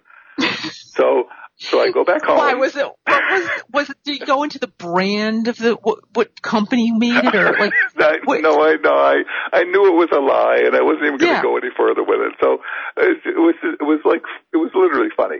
So I go home and I write an essay called "The 14 Minute Gap," and I put it on my History Matters website, which was fairly popular at the time, and you know wrote wrote both about my experience with this erased tape and showed the transcript of what was in it, which would gives you a good clue as to why somebody might erase it. Too bad they forgot to burn the transcript too, because this, this was a transcript that Johnson's secretary would have contemporaneously transcribed and put in the files. So Mhm. presumably whoever erased the tape like wasn't smart or something. I don't know. Um, and so I wrote this essay and forgot about it. And it, almost a year goes by, and all of a sudden I get an email from the archivist that I had sat with, you know, a year earlier at the Austin Library, and she says, "Mr. Bradford, a number we've received a number of inquiries about this uh, tape that you've referred to uh, due to the essay you wrote, and we have further information. Would you like to have the further information?" so, I Well, what was the further information? I said, okay. And she sends me a audio engineering report that they had commissioned, which had analyzed anomalies on some six or seven different recordings, of which this was one of them. And there was a single paragraph report from the Cutting Corporation, which is a corporation that the National Archives uses for this kind of work in general for analyzing audio stuff. And it's very simple. And the engineer said this this uh, section of the magnetic belt, it's actually a magnetic belt, not a tape, but same difference, um, appears to have been erased. It's uh, look, it was likely intentionally erased, probably by rubbing it against the erase head of the original equipment. You know, it said a little more than that, but basically that was the gist of it. Mm-hmm. And, and I looked at the date of this report, and it was 1999, I believe, like over a year before I had first contacted them. So they knew all Mhm. along that it was erased. And it's just another one of these things that, you know, what do these library people care? But it's a little sensitive, you know, and uh, they w- had a story about it that was obviously an idiotic story, but they were going to stick with it until it didn't work anymore. And I guess I helped uncover that one. So, Good. and Yay. so, but but so here's the denouement. So now I have the transcript of the call, which is a bombshell story, the erased tape, which is like the bombshell on the bombshell, right? Right. And um, and then the confirmation from the library that yes, it's erased. You know, it's not just your crazy theorizing about this, whatever. We know it's erased. And so I start trying to contact journalists. And admittedly, I'm pretty bad at that. I've gotten a little better now. I have more contacts, but at that time, I was just, you know, a hermit in my with my computer up in the lab, whatever. But I did, made a modest effort contacting the people, and finally, um, and and but it was like lower level people, and they didn't know what to do with, it, and they didn't want to touch it. And finally, I got I had a hour long conversation with a guy who was on the Washington desk of USA Today, and he was an, sort of an old salt, knew a lot about the Kennedy case, was fascinated. We talked for like over an hour. He knew Robert Blakey personally, who had headed the second congress- the congressional investigation, whatever, and he was like fascinated by the whole story. And finally, then I'm like, okay, well, I've, I'm handing you the story in a silver platter. You know, here's all the materials. I'll send you the audio. You got the whole. It's all wrapped up with a bow. Do you want to write about it? And there was a long pause, and he said, you know, my editors here keep telling me I need to be writing more upbeat news, and I don't think this qualifies. Oh. Well, that was what year was that? When everybody was trying that, to be up. That was probably 2002 or something. So, Oh, God bless so America. Here's the Look at fascinating that. part. Now, it came out later. Um, uh, a guy named Max Holland wrote actually a book about the Kennedy tapes. I'm sorry, the Johnson tapes. Mm-hmm. And in a footnote, he refers to this erasure now. So, so, so now it's one of these stories that's it's been admitted, it's old news, and nobody knows about it. hmm Well, maybe you should try to push it again. The stories with, you know, because of all the Maybe so. JFK's files coming out again. For, yeah, Maybe you should push it again. I'm pretty late. I bet you that, somebody so, will pick it up, yeah, though. Maybe. Maybe. I w- I'd push it if I were you. But it, but it's ironic that you know the Nixon 18 minute gap roiled the country for a year, and you can't get a single journalist to write about a, a No, I know. the morning after Kennedy was killed. Oh, I know. I know. So it's it's frustrating. The, everything with the media right now is making me frustrated. That's why I did this radio Yeah. show because, quite frankly, Yeah, I I don't I I think I told your wife the other night I threw out my television when the kids were in my belly. I threw out my television. yeah, right. I don't believe anything on a- TV, quite frankly, at this point. You know what? I, I know what? I don't want to dump on all journalists too much because actually I know um, several of them at this point, and a lot of them are great people. I think one of the problems the media has with this case in particular is that it's too big at this point. It's too storied. So, uh, so it has two problems. One is that you know to say anything meaningful takes more time than you can put in a, like a little column in a newspaper. You know, I mean, Right. the, all the books that come out now they're like 800 pages for crying out loud, and so Mhm. it doesn't fit the media format very well. The media is Right. all about what happened today. So they'll write about this White House order on the on the records, but writing a whole story about Oswald in Mexico or whatever, that's like uh, you know, it just doesn't fit. And then Yeah. I think there's the other part where it's like, you know, and this is even more true of historians, I think, than uh, journalists. Like nobody wants the conspiracy brush on them. Right. Right. Yeah. I agree. 100%.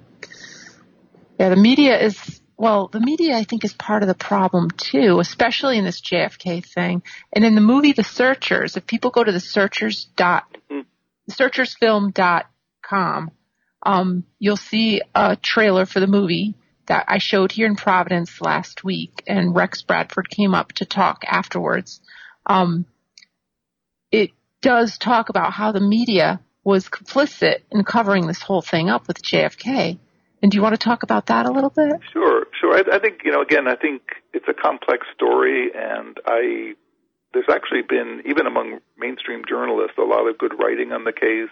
Um, but overall, it was a failure. I agree, and you know, part of it is that when this happened, right? The who did the journalists go to in 1963 and 1964? Like nobody knows about this except for the government's investigating, and they had their story, and they weren't budging from it.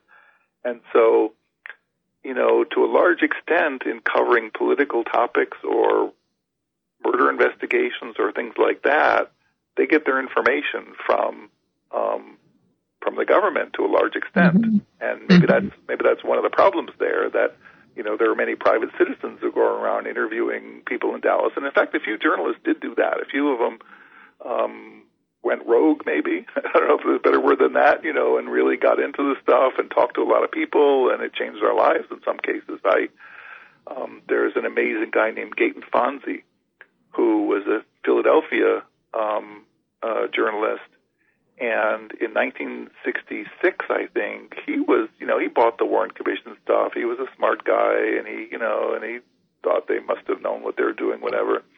And then he met a guy named Vince Salandria, who was one of the early critics who wrote a couple of amazing articles dissecting the single bullet theory and the other medical evidence and showing what a sham it was about this, you know, that Oswald couldn't have done it basically. And and uh Fonzi, this journalist, was intrigued and said, you know, wow, that's amazing, kind of. But he couldn't quite believe it. He said, you know, maybe I'm just, I don't know enough. I'm being fooled by this guy. I don't know. So he, so Arlen Specter lived in Philadelphia too. So he goes to Specter, who's, you know, again, a Warren Commission staffer who was in charge of the Warren Commission's coverage of the medical evidence. There's no better resource for the Warren Commission's view of this stuff that Salandria was talking about, the single bullet theory, whatever. Arlen, Arlen Specter invented the single bullet theory, right, for the Warren Commission. Mm-hmm, mm-hmm. So he goes to Specter and he asks the questions that Salandria is raising in his articles.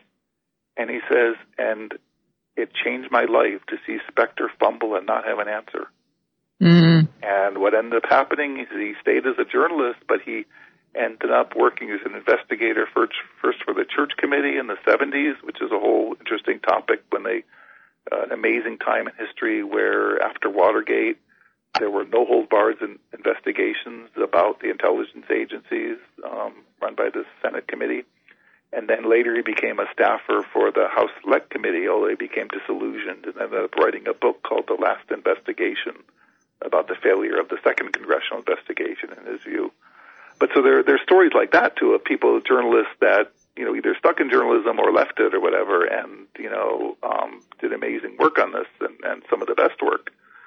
But as institutions, you know, they're sort of tied at the tied to the hip with the government um, mm-hmm. in interpreting the stuff, and and the channels of information are you know are flowing to them, and so uh, it's certainly in the 1960s not surprising um, that they would have gone along. It's it's interesting when people don't realize.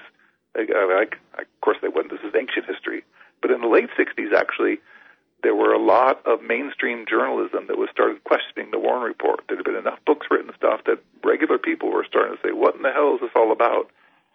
And that happened to come at the same time as the New Orleans investigation of Jim Garrison, the thing that's covered in the JFK movie, came out, mm-hmm. and that his investigation came to be seen, and in some cases, rightly so, as this vast overreach and a little on the crazy side. I think some of it was very unfair, but so that's a whole long story. But it sort of poisoned the well, and mm. so hmm. after that, the mainstream critics in the you know writing in the Saturday Evening Post and the Look magazine, the stuff they backed off because it became crazy territory because of how how hard the hammer came down on the Garrison investigation uh, in some mm-hmm. ways fairly and in most cases unfairly, I think. But um, so it, uh, you know, again, it's one of these things that there's no. I don't think there's a simple answer. I don't think the media is you know 100% complicit in this stuff, but it's been problematic in general. Yeah. Oh, I was just noticing you said the name Fonzi, and he's the author of The Last Investigation. Yeah. I just noticed book. is is it his wife is works at the Mary Ferrell Foundation? Well, she's she's on the board of directors. We have a board of a half a dozen people that, with me, you know, we help um, sort of steer the direction of what projects we do or whatever. And mm-hmm. I contacted her. Part I I got to meet Gaeton Fonzi briefly only because um, about 10 years ago, one of the projects we did, the Mary Ferrell Foundation, was to take out of print books that were the good books and put them back into print, and also take some of the more interesting government reports that are very hard to find and put them in print because, you know, with on-demand printing these days, you can put together something for, you know, low cost that you can print in small volumes. So we put about, about 20 titles back in print, and one of them was Last Investigation. So I talked to Gaeton Fonzi um, several times before he died. And then um, afterwards, when I was uh, uh, putting the board of directors together back in, I don't know, about half a dozen years ago or so, um, and adding people to it, um, I thought of her because I talked to her a few times on the phone, and she agreed to join. She's a pretty sharp lady. That's cool. That's cool. All right, so there's all these books that you've republished. Mm-hmm. Okay, Yeah, we were- did you have to do anything about rights and all that, or did people well, no, just I, say, "Yeah, I, go I right ahead"? that- well, so for the books, I acquired the rights. I mean, I negotiated a contract with Gaeton Fonzi, paid paid royalties. I mean, it's all very small money because it, Right. was a low volume operation. But I um, published books from Peter Dale Scott and Gaeton Fonzi. A Most of them were books that had gone out of print that we just simply put back in print with the author's permission. There were a couple of books, one very good book, although pretty thick, uh, mostly on the scientific evidence, called Hear No Evil by a guy named Don Thomas. And I was very proud to put that book into print. And, um, uh, you know, one other, but most of them were reprints. And also some things like the Lopez, so-called Lopez Report, which is the second congre- the congressional investigations formerly secret report on the Oswald trip to Mexico City, still redacted Mm. in part. That's one of these documents that needs to have its blackouts lifted to this day. But the, black, the blacked mhm. out version I put into print as a paperback, so people could read that. And what's the, and that, I, that's the one I wanted to talk about. Yeah. When Oswald went to Mexico, and it's all blacked out. And Not all blacked out, but there's a fair amount of blackout. is there anything that's, did you, you, did you read it? I've read, I've read the report. We have it online as well. You don't yeah. have to buy the And book. what, what And did you, so- what did you what, take away from that?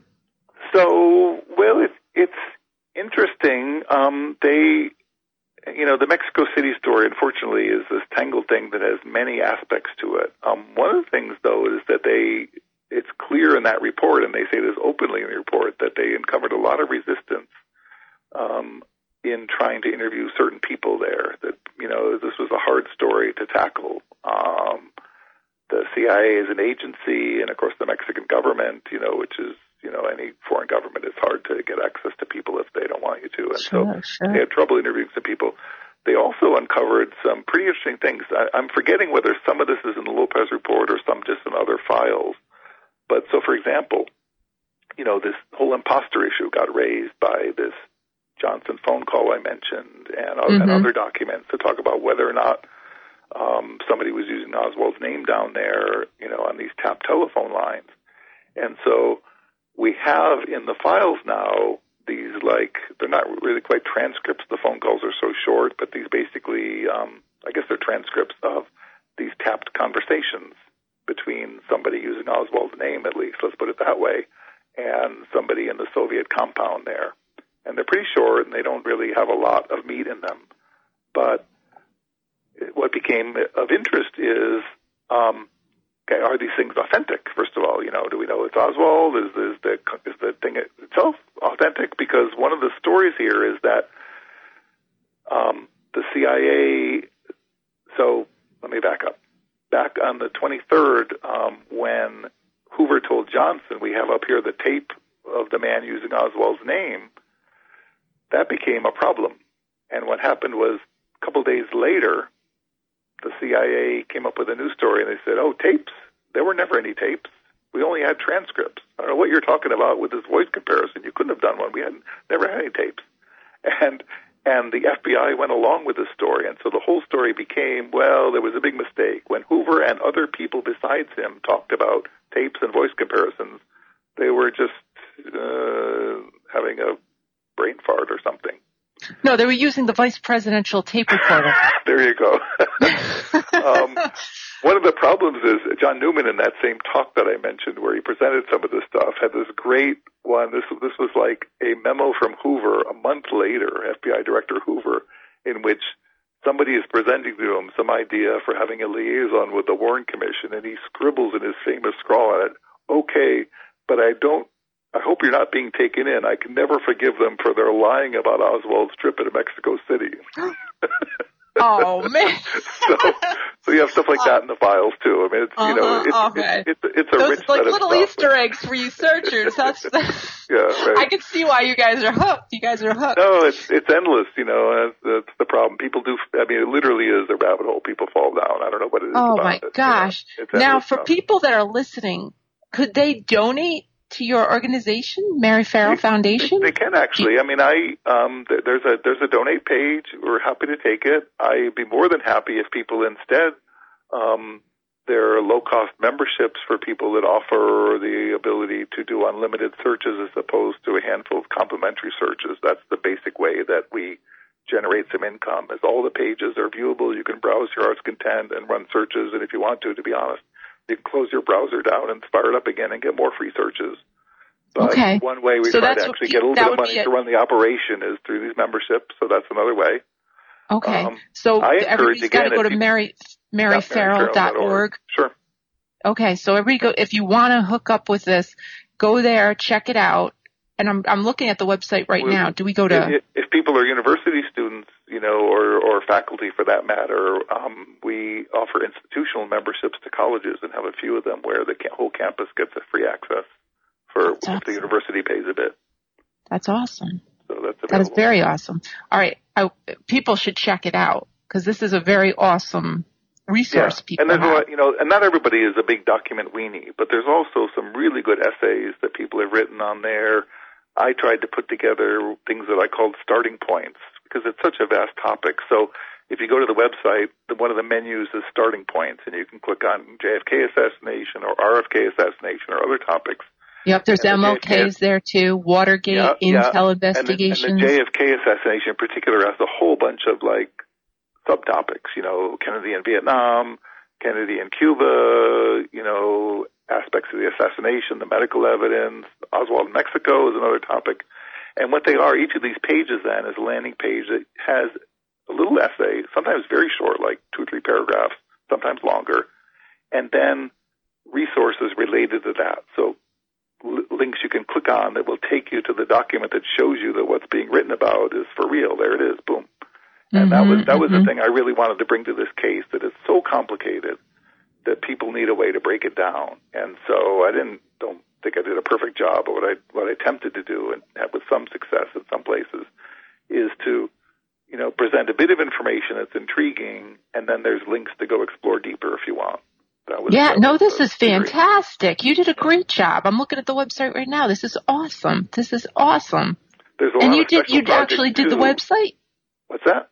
You did the website yourself? Uh, uh, basically, yeah, yeah. Yeah. I, I Oh, wow. It's awesome. some areas, but yeah, I'm, I'm, I I tell you, in this world, it's really handy to be a talented computer programmer. I should say so. I should say so. This is that- the world we're living in. and so it came in handy for this. office, sure. See, Um, it we have other projects That's too. good. In fact, some of one of them has participation from other people that I know. One of the projects on there that's like a specialty area is called the CIA Cryptonym Database. And the idea there is the CIA files are full of these code words that are just impossible. Every person has got a code word. Every project has a code word. Every organization. They don't even mention FBI. They call it, you know, ODENVY. Great. And so what this is is Wait, what do the they public, call it again? The O- ODND? ODENVY. Everything has like a two-letter prefix and then another word, and, the, and Okay. so if you if you get into this stuff, you sort of end up knowing a lot of them, but not all. Um, but so what we do on the website is have a project called the CIA Cryptonym Project, where using public records, not secret information, just using those documents, um, building a decoder ring. Where because in a lot of the documents basically provide decodings. They say, okay, this means that. You know, when they when they revealed that to the congressional investigation or whatever. And so using those public records, we provide this decoder ring for here's what all these hundreds of cryptonyms mean. And there's another project a guy I know named Stewart Galanor put together that I enhanced a little bit with some programming that is basically a, what's called the Dealey Plaza Witness Database. And that has a picture of Dealey Plaza with a whole bunch of dots for over 200 witnesses. And for each one, you can find out where they stood, what their name is, and what they told investigators, and if they changed their story, what they told who. And you click on the link and read the whole, you know, transcript of what they said. And so, and also there's some statistics. You know, and some surprising statistics about how many people, in fact, heard shots from the grassy knoll or smelled smoke or that sort of thing. Mm-hmm. So it's Yeah. a, it's a That's it. This is incredible. Now, I'm, I'm at your website. It's under resources. That's where people can Yep. click on the CIA yeah, those, those special projects under and the Dealey yeah. Dealey Plaza witnesses. And the, Yeah. oh wow, this is Yeah. great. Now, how does your family deal with this? I have a great family. They're so tolerant. I um one one time uh, we traveled to Texas actually where my father's family is originally from and uh met with uh my uncle Rex who I was named after and his daughter my cousin Betty and uh uh at one point um my wife started you know talking a bit about yeah Rex is on this thing and oh my god he you know goes on and on and Betty just looks at her and says, "Well, he's at Bradford, you know." So I think a little bit of obsessiveness runs in the family. oh my goodness. Now for everybody listening, obviously you got to go to this Mary Ferrell Foundation website. It's maryferrell.org. You've just listened to Rex Bradford, as you see is a fabulous person. He's very easy to get along with and, um, check it out. If you want to share any of this information with your friends, um, Shadow Citizen is archived at AmericanFreedomRadio.com, those archives, at shadowcitizen.online. It's also archived at YouTube, Vimeo, BitChute, Steemit, and iTunes. And I typically uh, release links to all of that um, on Thursday, um, because Wednesday is the one we're live. But um, I'm just thrilled to have you on, Rex. This has been awesome. Uh, yeah, it was a pleasure to talk to you, Rachel. Enjoyed Oh, it. right on. So, um, everybody, I want you to go to Mary Ferrell's Foundation, check it out. Also, head over to AmericanFreedomRadio.com. If you feel like donating to them, donate to them. If you want to donate to me and to keep this show going, you can go to ShadowCitizen.online. There's a thing that says support. You can send me a donation. Um, there's all sorts of things on there you can buy to support Shadow Citizen. There's coffee mugs and t-shirts and sweatshirts and you can have your picture, you can take a picture of yourself in it. It'll be on the, the fan page. Um, but I really, really, I'm so thankful for all of my listeners and I'm thankful for Rex for showing up and I'm just, I'm thrilled. Thank you so much. Okay. All right. Have a great It's night. great. Okay, you too. Okay. Bye, Bye Rachel. bye. Bye. So that was it tonight, guys. Thank you so much for your time. And please, next week I've got another great guest. And I just want to say how much I do appreciate all of you. Thank you so much, everybody. Bye bye.